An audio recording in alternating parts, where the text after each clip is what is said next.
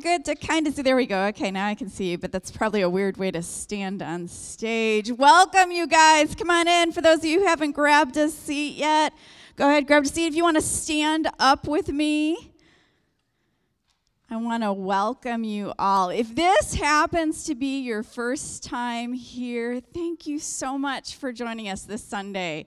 This is actually our last Sunday service of the semester. Whew! We are so glad to be together. Uh, I really wanted to tell you a couple things about this Sunday. We're going to do things a little bit differently this Sunday. So, we are celebrating Advent today. This is actually the second week of the Advent season, which lasts for, it goes for four weeks before Christmas. And Advent is a time where we pause and we remember what we are looking forward to. That we are looking forward to not only the birth of Christ and celebrating that, but also to his second coming. We are celebrating both the bringing of light into this world through Jesus Christ and then when he comes back again. And so we want to pause here amidst the craziness both of finals. I'm feeling your pain, people. I've got one class and way too many, much work to do before it ends. And the end of the semester and stuff. And so we want to pause during this time and just enjoy and look forward to the different things coming up. Um, so, what I want you to do is go ahead and turn to somebody around you, and I want you to tell them and talk about what is something during this break, during this Christmas season, that you are looking forward to.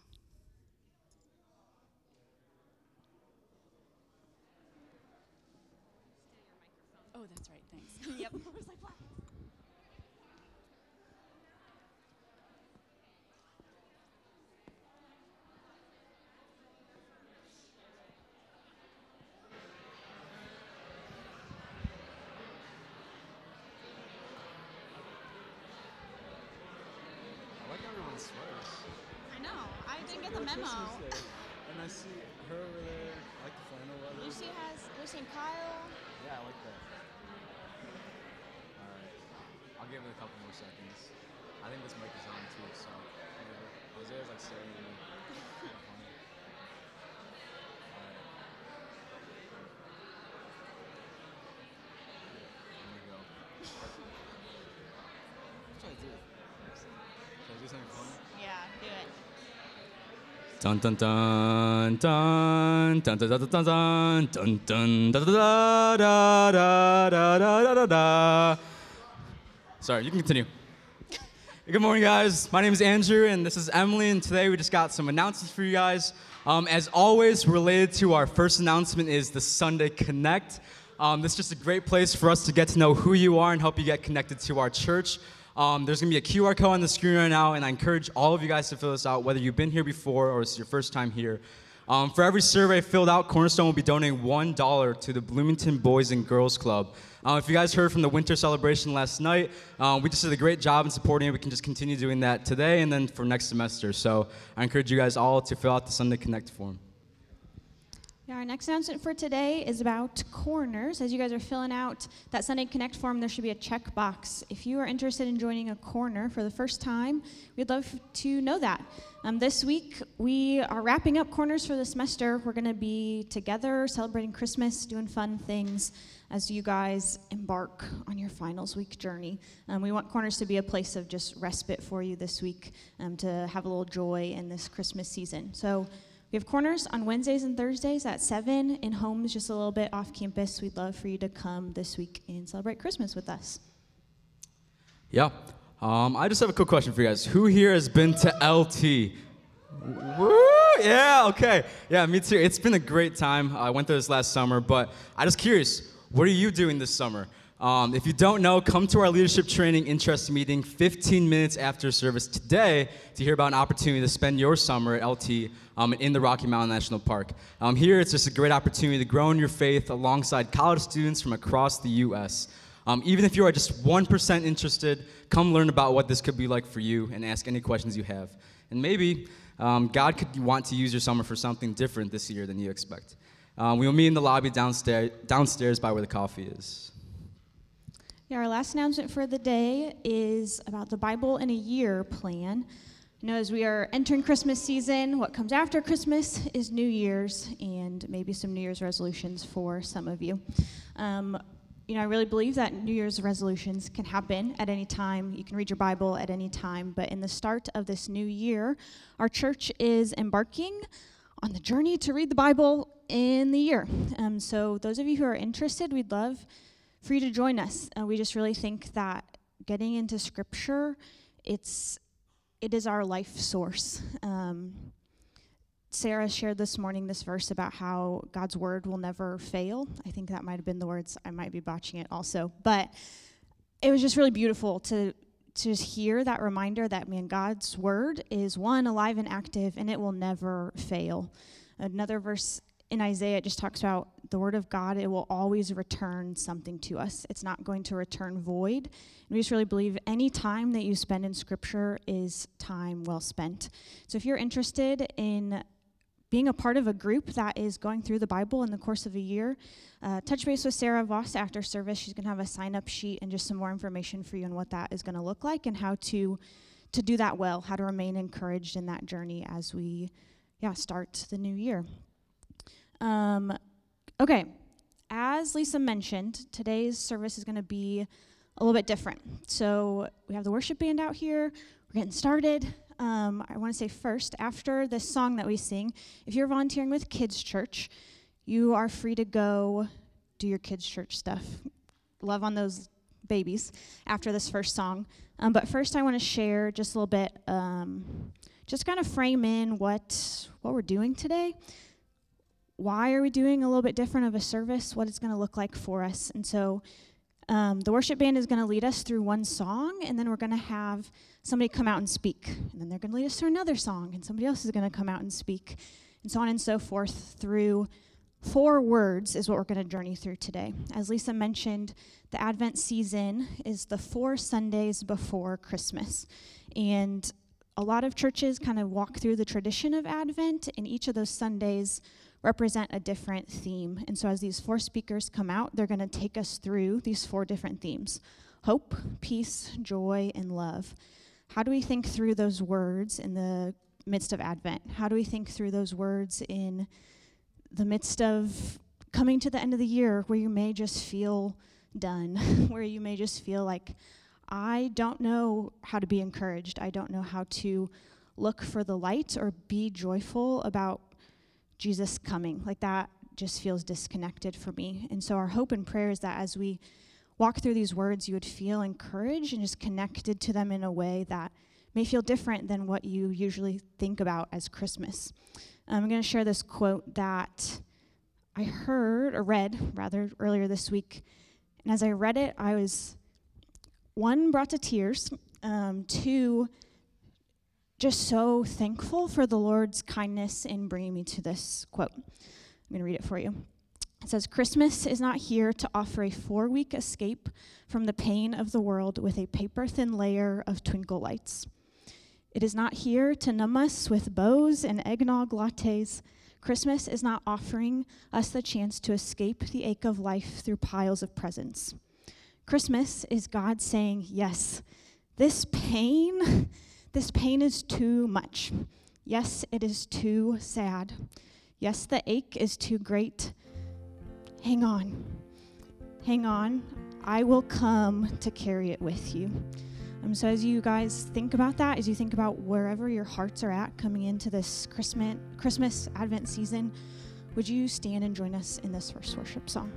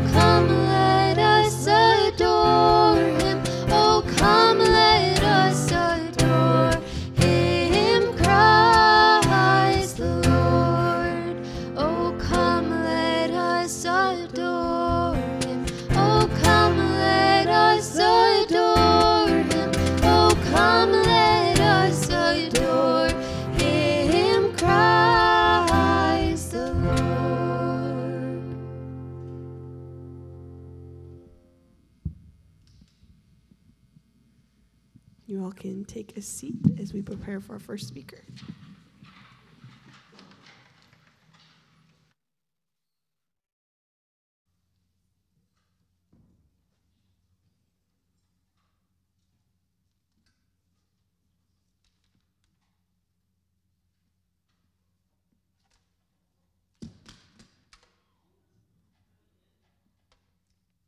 Now that I have all of your attention.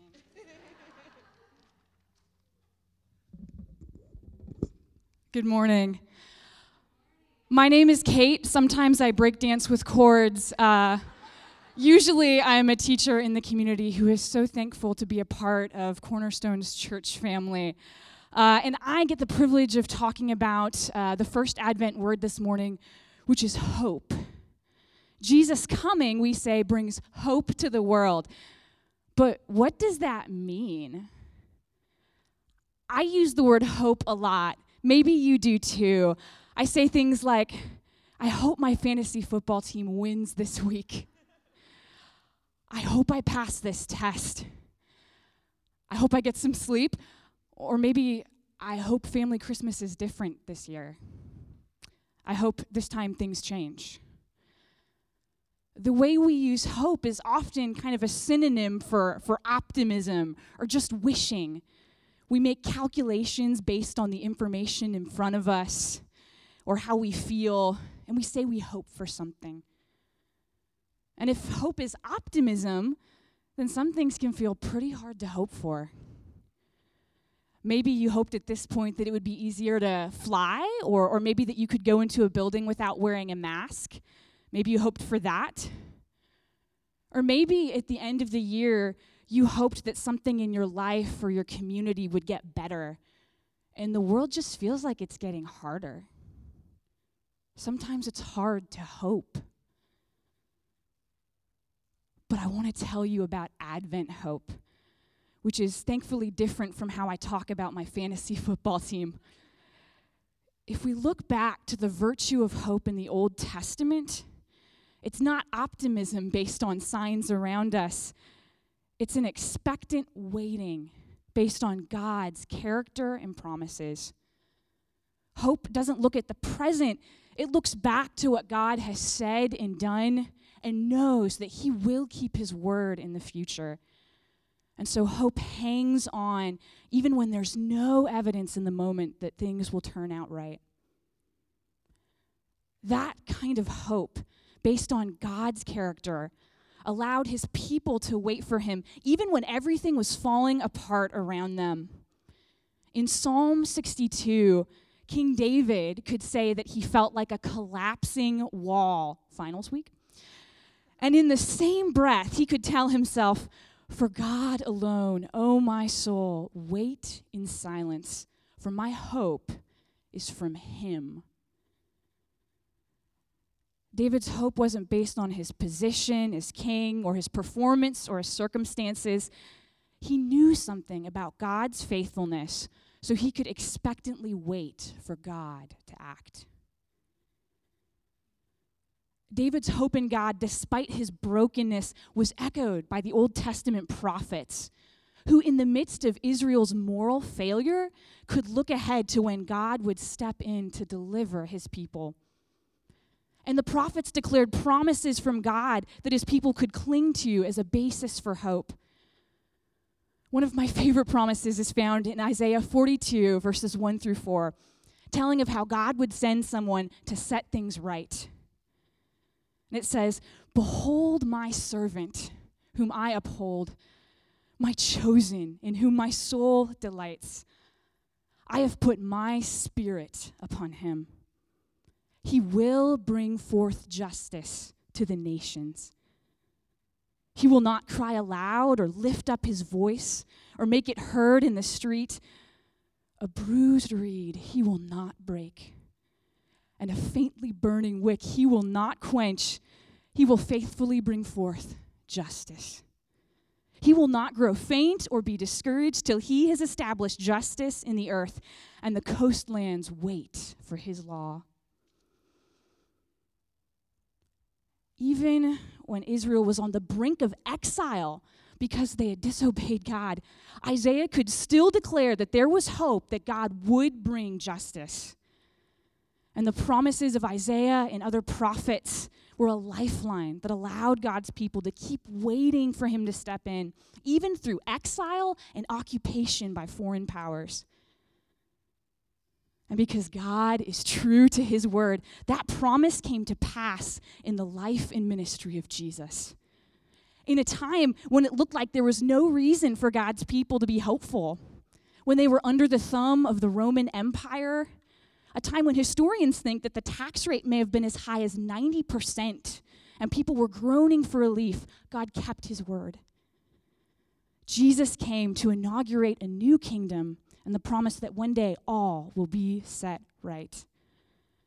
And in the Gospel of Matthew, as Matthew recounts how Jesus is healing the sick and casting out demons, Matthew bursts out into a quotation of that same passage in Isaiah 42, telling people that now God is being true to what he promised all along. And I think it'll be up on the screen. I'm not going to read that prophecy again because you just heard it. Um, but I do want to highlight the last line of how Matthew quotes it. He says, In his name, Jesus' name, the Gentiles will hope. This is big. God's promise and plan to restore all things, revealed first to and for the Jewish people, is declared to extend to others as well. All are invited to wait with expectancy for God to bring justice to victory. And so, for all of us, Jesus is the basis for a new hope that all will be made right. We look back to his first coming, his life, his death, and resurrection as a guarantee that he will return. In Advent, we remember that the first coming seals the second. And this allows us to hang on with expectation. No matter how poorly the world or the church or we seem to be doing, because our hope isn't grounded in ourselves, but in the one who couldn't even be stopped by death. We know something about God's faithfulness, so we can watch and work and love, and the assurance that it's not in vain, that God is doing even now exactly as He promised. Let's stand and sing together.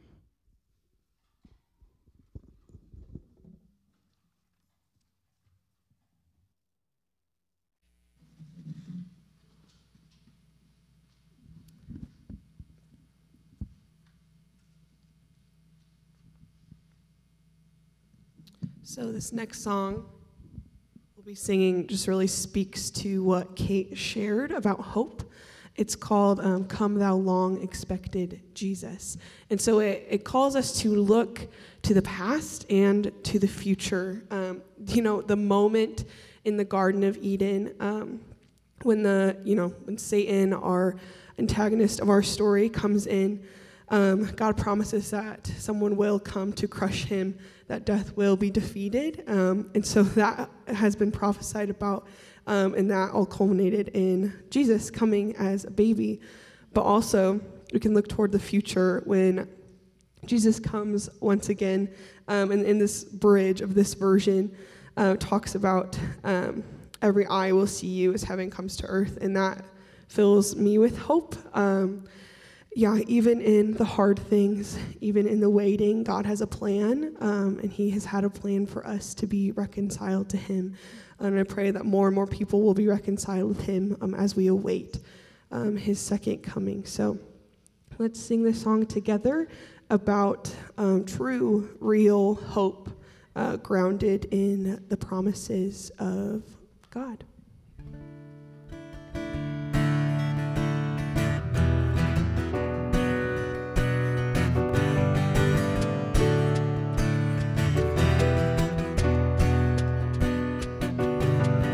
Come, thou long expected Jesus, born to set thy people free from our fears and sins. Release us, let us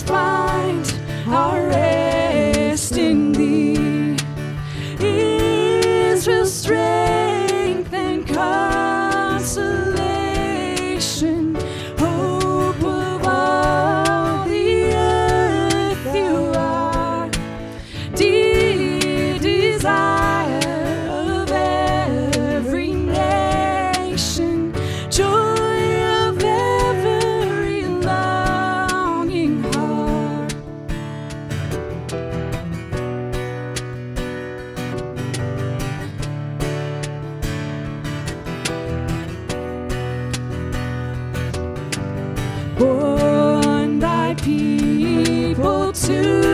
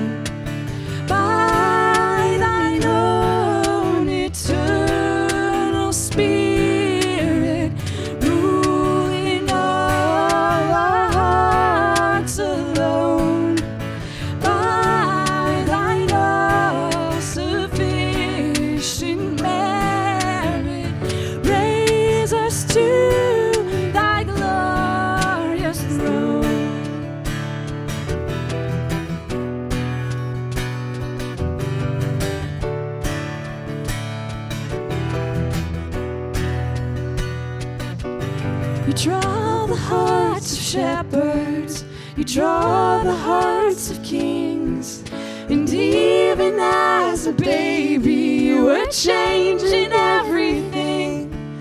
You called me to your kingdom before your lips could speak.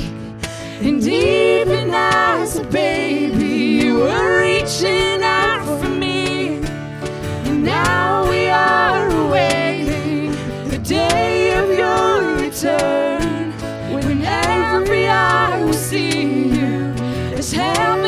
comes to earth. Until the sky is opened, until the trumpet sounds, the bride's getting ready, the church is singing out. Come, thou long expected Jesus, born to set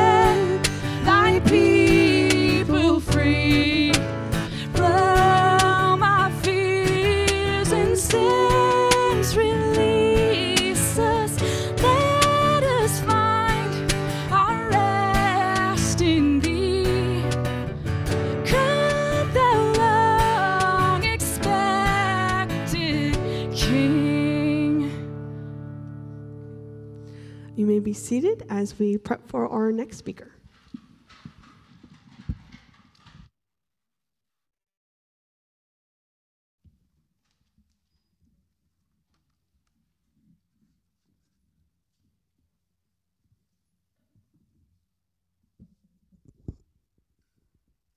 Good morning, everyone. I'm so excited to be he- with here with you here this morning.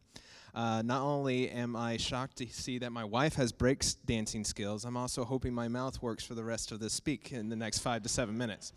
Um, so my name is Andy, and I'm uh, part of the community here. Um, I speak for a rival school, and I will not mention it because you guys will probably be very upset that I mentioned that I work at Bradley. Oops. Um, okay. So let's get talking. Uh, so today's uh, word I have for you is peace. Now, of course, I'm going to uh, start with the very obvious question Does the world feel very peaceful right now? I mean, it's finals. Absolutely not. There is no peace at all. Even more than that, right now, as Matt was detailing, there's like extra we- weariness going on right now. There seems to be so many sort of issues that are like more than usually happen. I would even say just turn on the news, but even that's an argument of what news source can you even look at to see which which things we're hitting right now. Um, so, kind of why I bring that up though is you can kind of circle back of just having this feeling. I've had it. I don't know if you've had it as well. Of just this feeling that the world was not meant to be like this.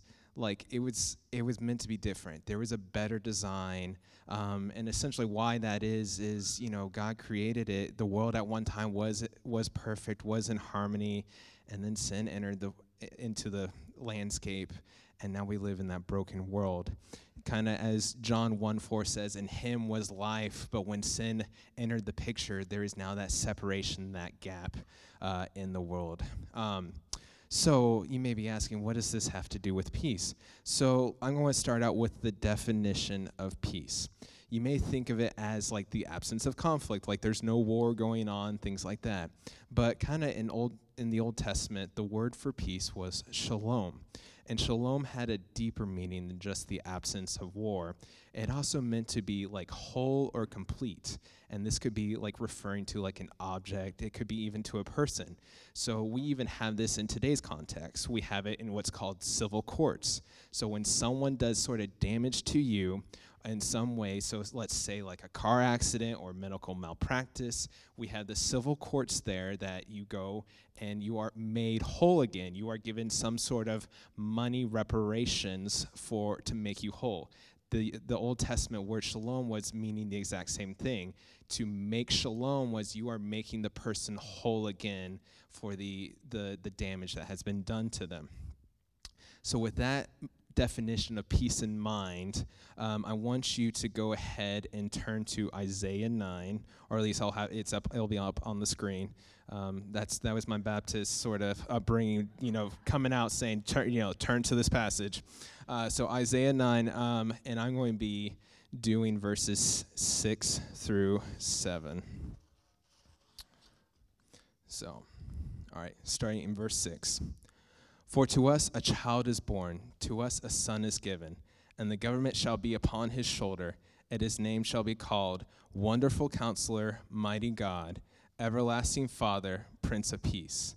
Of the increase of his government and of peace there will be no end. On the throne of David and over his kingdom, to establish it and to uphold it with justice and with righteousness from this time forth and forevermore. The zeal of the Lord of hosts will do this. So, as prophesied in Isaiah, God has a plan for us. Through the Messiah, there will be restoration. There will be shalom brought in, and it's through the Messiah himself, he will be that bringer of peace. Now, of course, so that's the plan, the, the way to get over this sin gap, to make restoration with God. But you may be asking yourself, what does that have to do with Advent specifically? So, the second passage I have for you is the classics kind of Christmas story, Luke 2. So, Luke 2, and I'm going to be reading verses 8 through 14. And in the same region, there, there were shepherds out in the field, uh, keeping watch over their flock by night. And an angel of the Lord appeared to them, and the glory of the Lord shone around them. They were filled with great, filled with great fear. And the angel said to them, Fear not, for behold, I bring you good news of great joy that will be uh, that will be for all the people. For unto you is born this day in the city of David a Savior, who is Christ the Lord. And this will be the sign for you: you will find a baby wrapped in swaddling clothes and lying in a manger. And suddenly there was with the angel a multitude of heavenly hosts praising God and saying, Glory to God in the highest, and on earth peace among those with whom he is pleased. So that's it. That's the key. Jesus himself is that bringer of peace as prophesied in Isaiah 9. He is that sort of step to making shalom, making wholeness between God and his creation. And he is fulfilling that plan of God. Now, again, the world is an extremely hard place to be. There, I am not going to deny that fact at all. Um, so that's kind of what a- the purpose of Advent is it's an active remembrance, it's an active reflection, and an active focus because one day it will be different. One day we will be back with God, you know, and as the angels can say in the meantime, do not be afraid. So let's take this moment and do that active reflection and go ahead and stand up for our next song. song.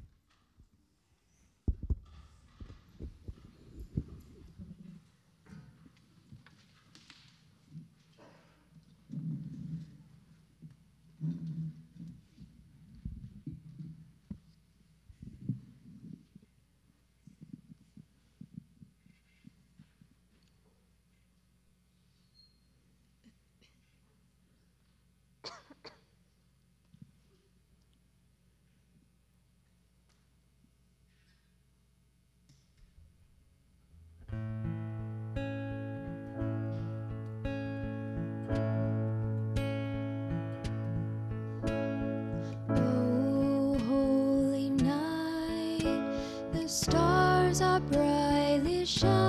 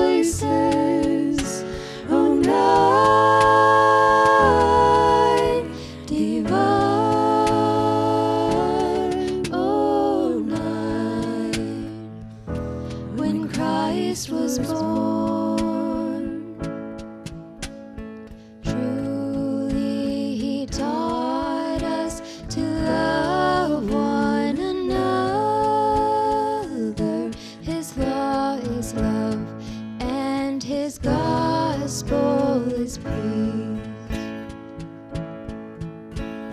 Chains shall he break, for the slave is our brother,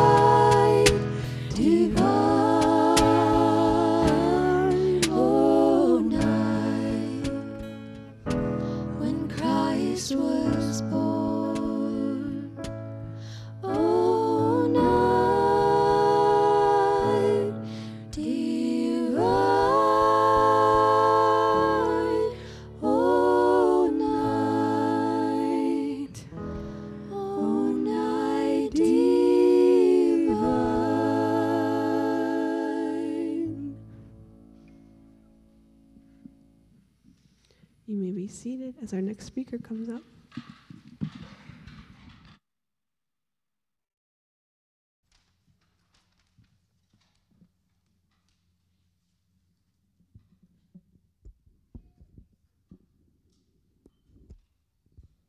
Hi. My name is Grace McCown. If you've never met me, I am also a member of the community. I graduated in the spring, and now I work as a nurse at OSF. Um, and when I was asked to choose from the four themes of Advent, which to speak about, I struggled. Um, they are all wonderful, they're all mysterious, and I don't really feel like an expert on any of them. So I decided to choose the one that I think I'm actually the worst at which is joy. Um, I am practical, very cynical, recently much more familiar with mourning than happiness or expressions of true joy. I feel I'm much more apt to see brokenness than express gratitude, to criti- criticize and condemn than to praise. My mind and body do not easily produce or express joy on their own, which is why I believe it's a wonderful work that God has begun to produce in my life. Joy is not happiness. It's not the absence of brokenness. It's definitely not blind optimism. I'm a visual person, so for me, joy is a warm, glowing ball of light that God plants in our hearts and grows with his hands and releases, passes through our fingertips and our words and our actions to those we interact with. Unlike happiness, joy is a choice in all circumstances, but I cannot choose it on my own. I cannot produce it, I cannot buy it, not manufacture it, but I can choose to raise it up like a lamp on a lampstand, or I can choose to smother it like a candle under a bowl. In John 15, Jesus explains how he's the vine and we are the branches. We all know a branch cannot produce fruit by itself unless it is connected to the whole plant, to the vine. Therefore, we must remain in Jesus to produce fruit that we cannot produce on our own. He ends the parable with these words from John 15 11. These things I have spoken to you, that my joy may be in you, and that your joy may be full. That is why Jesus wants us connected to him. Jesus longs for us to experience the joy that he alone can give us. A few weeks ago, I was given the opportunity to see Jesus bring joy to a mostly joyless situation. I was working the weekend, caring for a patient who has been in the hospital for over a month now. She's very confused, drifts in and out of sleep day and night, often crying out in pain that no one understands and is untouchable by any medications we've tried, calling out for something familiar but rejecting it when we attempt to bring it to her, crying real tears for reasons that none of us can understand. Before this hospital stay, this patient was unresponsive, actually, in a virtual coma that began spontaneously and perplexed doctors for months. Her family has stopped visiting her because it's too hard. We will call her Nancy for the purpose of this. So, on this Sunday that I was working, the hospital priest, Father Rogers, came in as he does every, every Sunday to every room and asked Nancy what religion she practiced. I expected a garbled response, um, but she very clearly stated that she was Catholic. The priest was surprised as well and joyfully asked to pray the Lord's Prayer with her and offered her communion. After refusing food from us all weekend, Nancy joyfully reached out her hand to receive the wafer and the tiny glass of wine. And the priest began to pray and, and paused after each phrase, and she easily repeated the words after him after weeks of being unable to complete a sentence. For the first time, I saw joy on her face. Eyes closed, resting comfortably, not appearing to be in any pain. I share this with you not because I understand what happened, but because I believe that was joy. It was a state of being which God had placed in her and at that time had unlocked through those familiar words that were a reminder of Himself. It was not a product of her circumstances, not by any power of her own mind, which was clearly very weak, but it was joy in God through His Spirit that grew bright for a few moments. We see another woman who displays true joy at the very beginning of the Christmas story, and that's Mary. Mary had joy in the midst of brokenness and real uncertainty. You think, you know, not sure what you're going to do on your finals this week. That's uncertainty. Well, let me tell you about uncertainty. Um, when, we, when we meet her, she's just been visited by an angel, whom I've heard are very scary looking, given that they tell everyone that they see to not be afraid. Um, and she was told that she was going to have a baby that would not be the son of Joseph, to whom she was currently engaged. Um, so that would have been punishable by death as adultery at the time. And if I were her, I am not sure that my heart would have had much room for joy amongst all of the anxiety and confusion about how this would come to be. And yet, by the grace of God, Mary trusts and rejoices and praises God and spontaneously sings this song, which I'm not going to sing. I'm going to say it though, because it's beautiful. Mary said, My soul magnifies the Lord, and my spirit rejoices in God my Savior for he has looked on the humble estate of his servant. For behold, from now on all generations will call me blessed. For he who is mighty has done great things for me, and holy is his name. And his mercy is for those who fear him from generation to generation. He has shown strength with his arm. He has scattered the proud in the thoughts of their hearts, and he has brought down the mighty from their thrones and exalted those of humble estate. He has filled the hungry with good things and sent the rich away empty. He has helped his servant Israel in remembrance of his mercy as he spoke to our fathers, to Abraham and his offspring forever. Just as Mary said, Jesus came to bring us joy.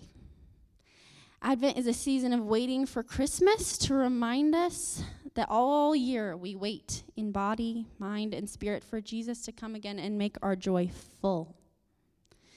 In the waiting of Advent, we mourn the brokenness, the darkness, the pain, and suffering that surrounds us, but we stand with our arms up in praise, with our small, warm, bright ball of joy held high.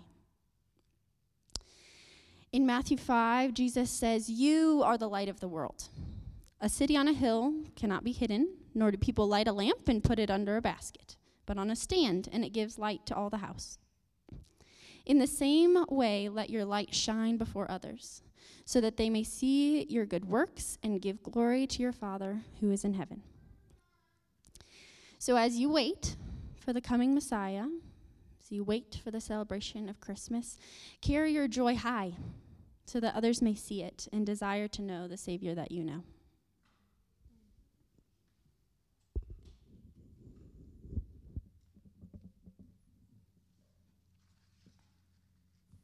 You all can go ahead and stand up.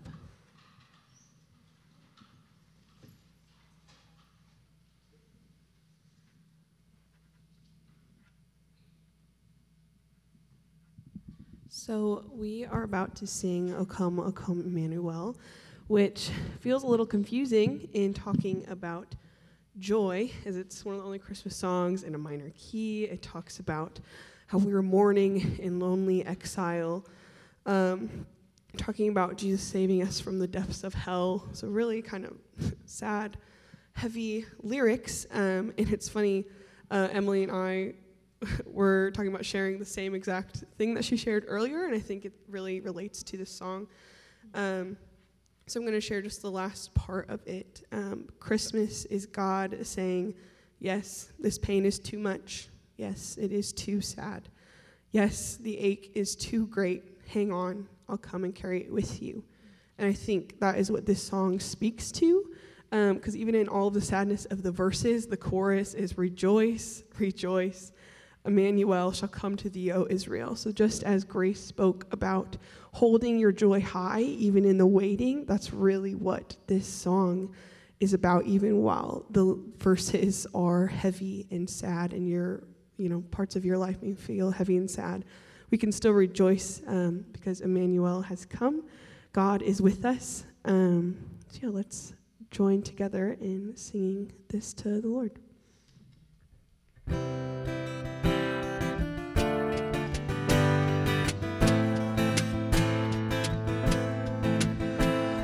Come, oh,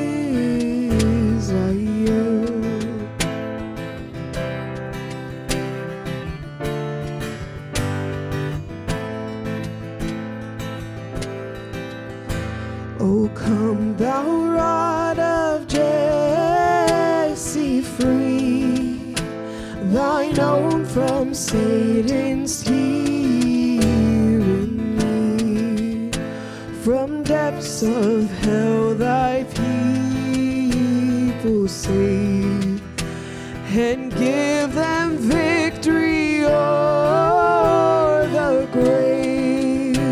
Rejoice,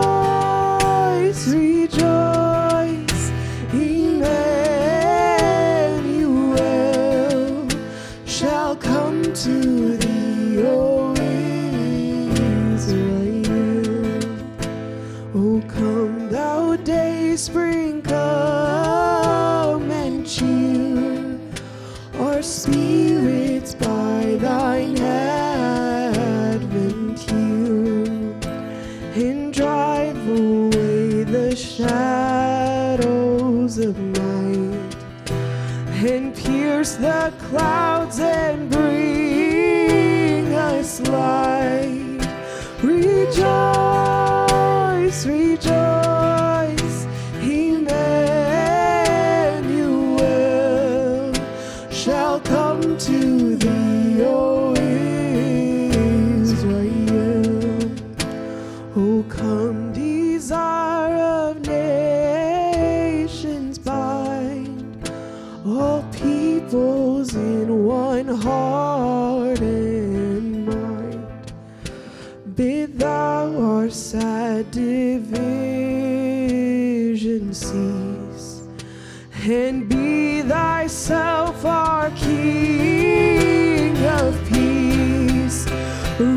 Rejoice, rejoice, Emmanuel shall come to thee, O Israel, shall come to thee, O Israel. You can go ahead and be seated.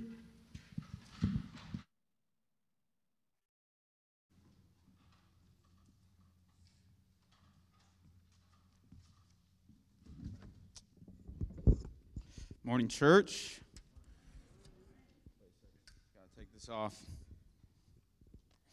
Um, yeah, my name's Kyle. I'm on staff here at uh, Cornerstone, and uh, I'm going to talk to you about love.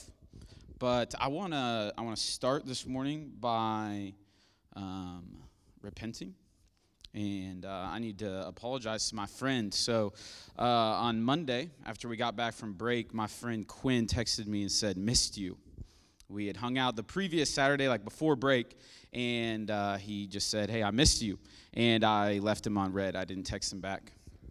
I did not kind of mean to leave Quinn on read. I did not mean to not tell him, Hey, I missed you too, or I can't wait to see you. I just kind of left him on read, and we just did not talk about it until we hung out on maybe like Friday night.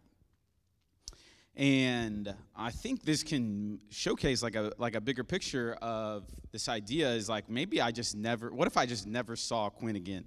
And the last thing that he said to me was missed you.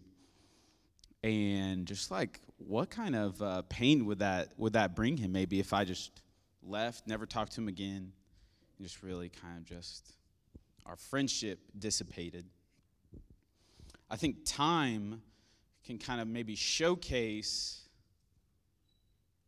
this absence of love or absence of connection.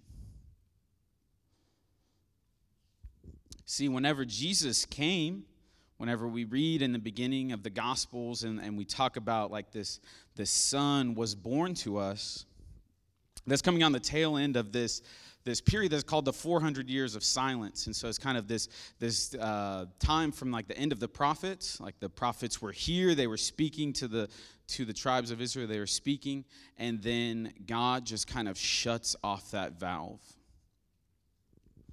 And he is no longer interacting with his people because of like our rebellion now they don't go into like great detail about what does God being silent, what does that exactly look like, but we know is that he is not publicly speaking through the prophets anymore. That maybe that he is still here, he is still present, he is still moving, but his people are not hearing from him. I like that we all have kind of been talking about, except for Grace, I was really hoping she would do it, that she was talking about, uh, or that we've all used passages from Isaiah. That's kind of like this classic um, prophetic book, and a lot of them, like a lot of our prophecies about the coming Messiah, are in the book of Isaiah. And that is what the people had to hold on to. They had these promises from hundreds of years ago to hold on to that God still, in fact, cared for them, that God still, in fact, loved them. One of these verses is Isaiah 54:10. It says, For the mountains may depart and the hills be removed, but my steadfast love shall not depart from you, and my covenant of peace shall not be removed, says the Lord, who has compassion on you. See, they, that's all they had was these promises that God had left them. They have all these stories about how God provided for them in the past, and then they hear nothing from Him. That maybe even this could look like them cultivating this relationship with God, like speaking out to them, and they hear nothing. What would that do to your faith? What would that do to your love? Would you feel loved by that? Would you feel loved by that from your friends if you just don't hear from them ever? Would you hear would you feel love from your family?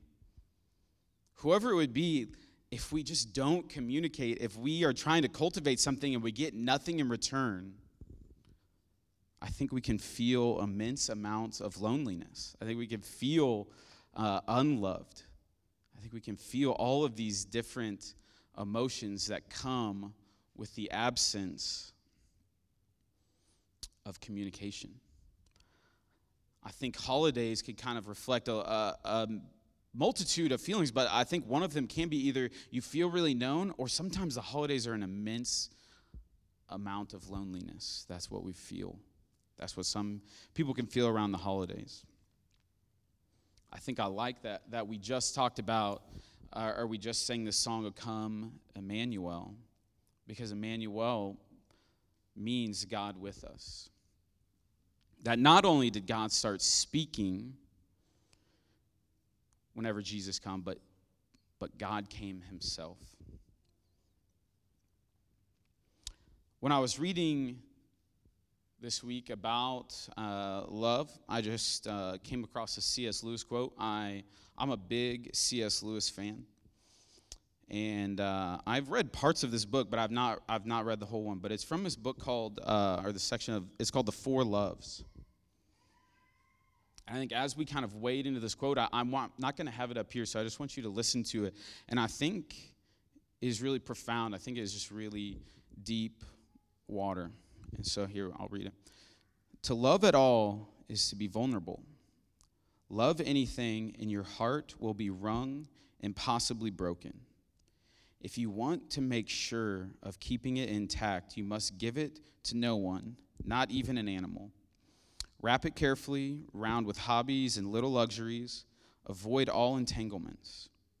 Lock it up safe in the casket or coffin of your selfishness. But in the casket, safe, dark, motionless, airless, it will change. It will not be broken. It will become unbreakable, impenetrable, irredeemable. To love is to be vulnerable. To love is be vulnerable. To be vulnerable. Love is vulnerability. So then, what could it look like what would it mean in you to conspire to be someone who is vulnerable to all? You see, Jesus, God coming down in the form of a baby, what could be more vulnerable? What could possibly be more vulnerable? I think last night we were talking about, uh, we had our, our baptism service, and Danny uh, gave his testimony, and he talked about as a child, whenever he would go to school, he would start crying because he was so anxious. I think even just that idea is as soon as he was removed from his parents, his caregivers, he was crying. Babies are vulnerable. Could that possibly be the life that God is asking all of us to live? A life of vulnerability, a life to give that love away, to be present. It sounds dangerous, it sounds uncertain, but I think that is like the beauty of loving. And then what right does God have to ask that of us, to be vulnerable? Well, again, it's that God was vulnerable with us. This God who revealed his divine presence to the world as a baby, he was born to a poor family. This God who revealed his divine presence as a young man who shunned worldly pursuits of power in favor of reaching out to the outcast, to the downtrodden. This God who revealed his divine presence to the world as a young man tortured by the state and executed for crimes against the religion of the time.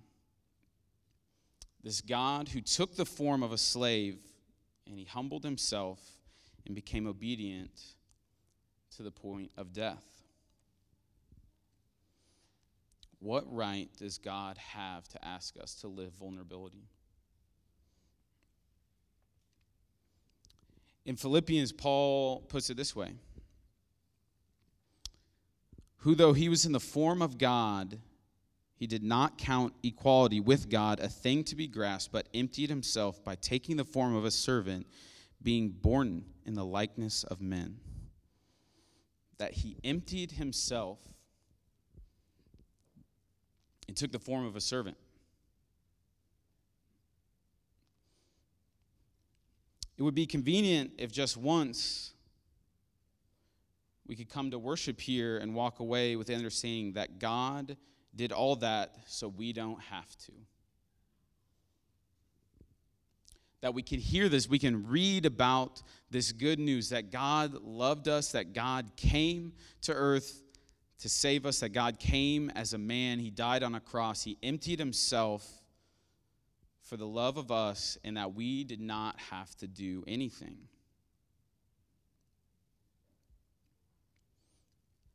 But I think I want us in, in this season to acknowledge that we are being invited into a life that is greater than the sum of our individual talents, accomplishments, financial stability, proximity, is that we're just being called to be vulnerable.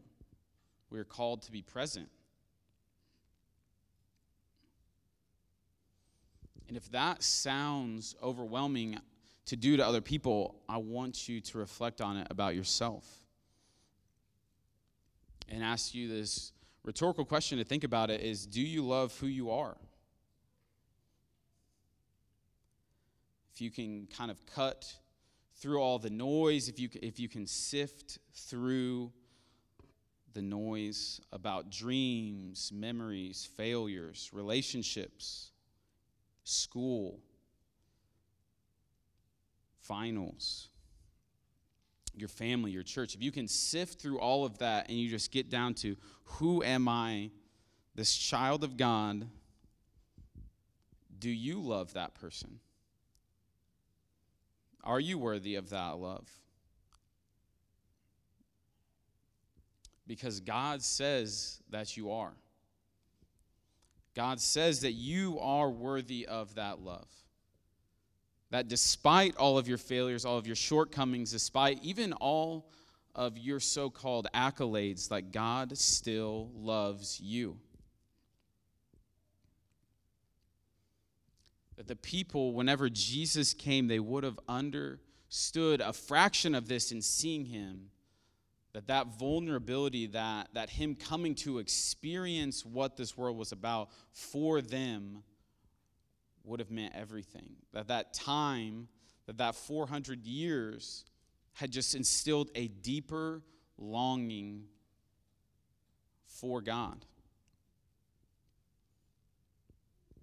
I think in this season God might be asking all of us to just be present to empty ourselves out, to be vulnerable, and to care.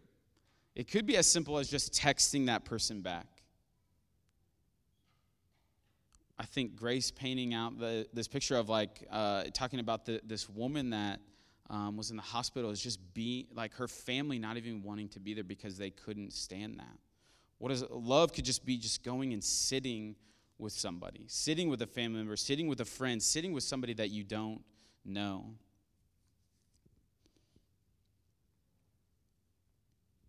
But don't let that power of silence dictate like how you are going to love people. I think anything in the Christmas season just come back to Emmanuel. God is with us. Love is with us. And God, being vulnerable, came down to be with his people. Would you stand up and sing the last song?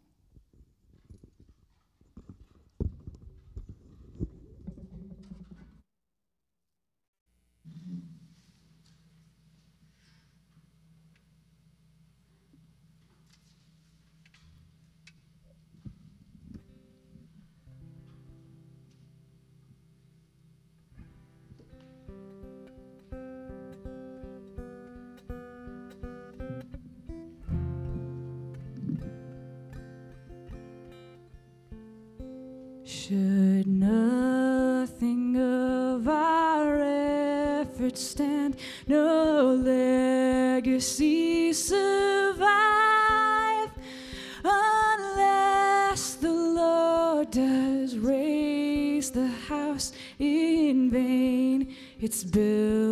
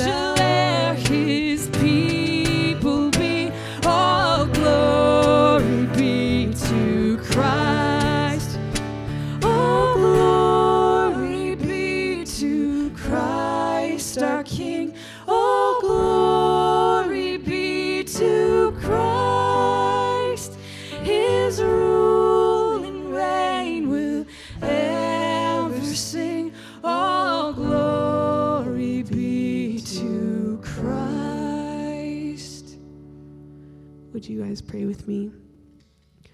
Father God, thank you so much for you, the gift of your Son that you sent yourself to be with us and live among us, God. That from the very beginning, when sin entered the world, you had a plan to reconcile us to yourself again. Um, and what a beautiful thing that that came in the form of a, a child. Um, and I just hope that we can live in the joy and expectation of all that you will do in our lives. Um, and just re- rejoice the rest of this Advent season until the day Christmas comes. Pray this in your name. Amen. Amen. Um, thank you so much for joining us this morning. Uh, what an incredible way to close out this uh, fall semester um, as a church. And I just want to thank the band and each of the communicators um, just for, for stepping in and serving us and reminding us of the core foundational truths of this season that give us hope um, in the midst of uh, real pain, real difficulty, um, real challenges. And uh, so, thank you so much for everyone. I want to give you guys just a little peek behind the curtain. So, there, uh, two of the people that anchor our Sunday morning services in a profound way are Chris Stack and Mike Clunky. and uh, they are off in a car heading east to a football game in Buffalo. Uh, the v- Bills versus the Patriots. And so um, a couple of months ago, in a staff meeting, um, we were talking about the semester, and the kind of the conclusion uh, from Mike and I was, yeah, let's go ahead and just end this semester with this winter celebration, which we had last night, which was amazing. And uh, our two young uh, new staff members, um, Emily Brewer and Sarah Voss, stepped up and basically said, "No, let's we can do something. We can let's let's finish out with a Sunday morning service." And um, I just want to, uh, as well as each of our speakers and uh, the band, I just really want to commend um, Emily and Sarah and thank them for stepping up and serving. I just go, this is amazing. What an amazing way.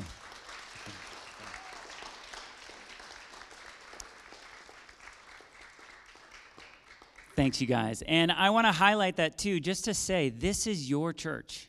If you've got ideas, if you've got ambitions, um, if you've got something on your heart that we've never thought of or we've never done before, this is a place where that can happen. We want to support you and uh, bring your voice, bring your leadership to our team. So, uh, thank you, thank you, Emily and Sarah. A um, couple reminders is um, after the service, please talk to Sarah. Um, sign up for this Bible in the Year. I would just say if you've never read through the Bible, especially, or even if you have, this is one of the best things you can do in your relationship with God as a follower of Jesus, is just to do that and to do it with others. What an incredible opportunity. So, see Sarah. She'll get you more information about that as well. Anybody who has any interest whatsoever in LT, uh, there's an info meeting. Kyle, is that going to be downstairs? Okay, so downstairs in kind of that foyer lobby area in about 15 minutes, please come check it out. Even if you're a freshman, um, it would be an incredible way to invest your summer. So I'm gonna, as we officially go on break as Cornerstone, we're not, we're not, we can still love each other, we can still talk to each other, encourage one another, hang out with each other, but um, I wanna leave us uh, with a blessing from the book of uh, Numbers. And this is um, what Aaron was instructed um, as he blessed the nation of Israel. And I want to I want to bless you with this. May the Lord bless you and protect you. May the Lord smile on you and be gracious to you. May the Lord show his favor and give you his peace. Go in peace. Thanks for joining us.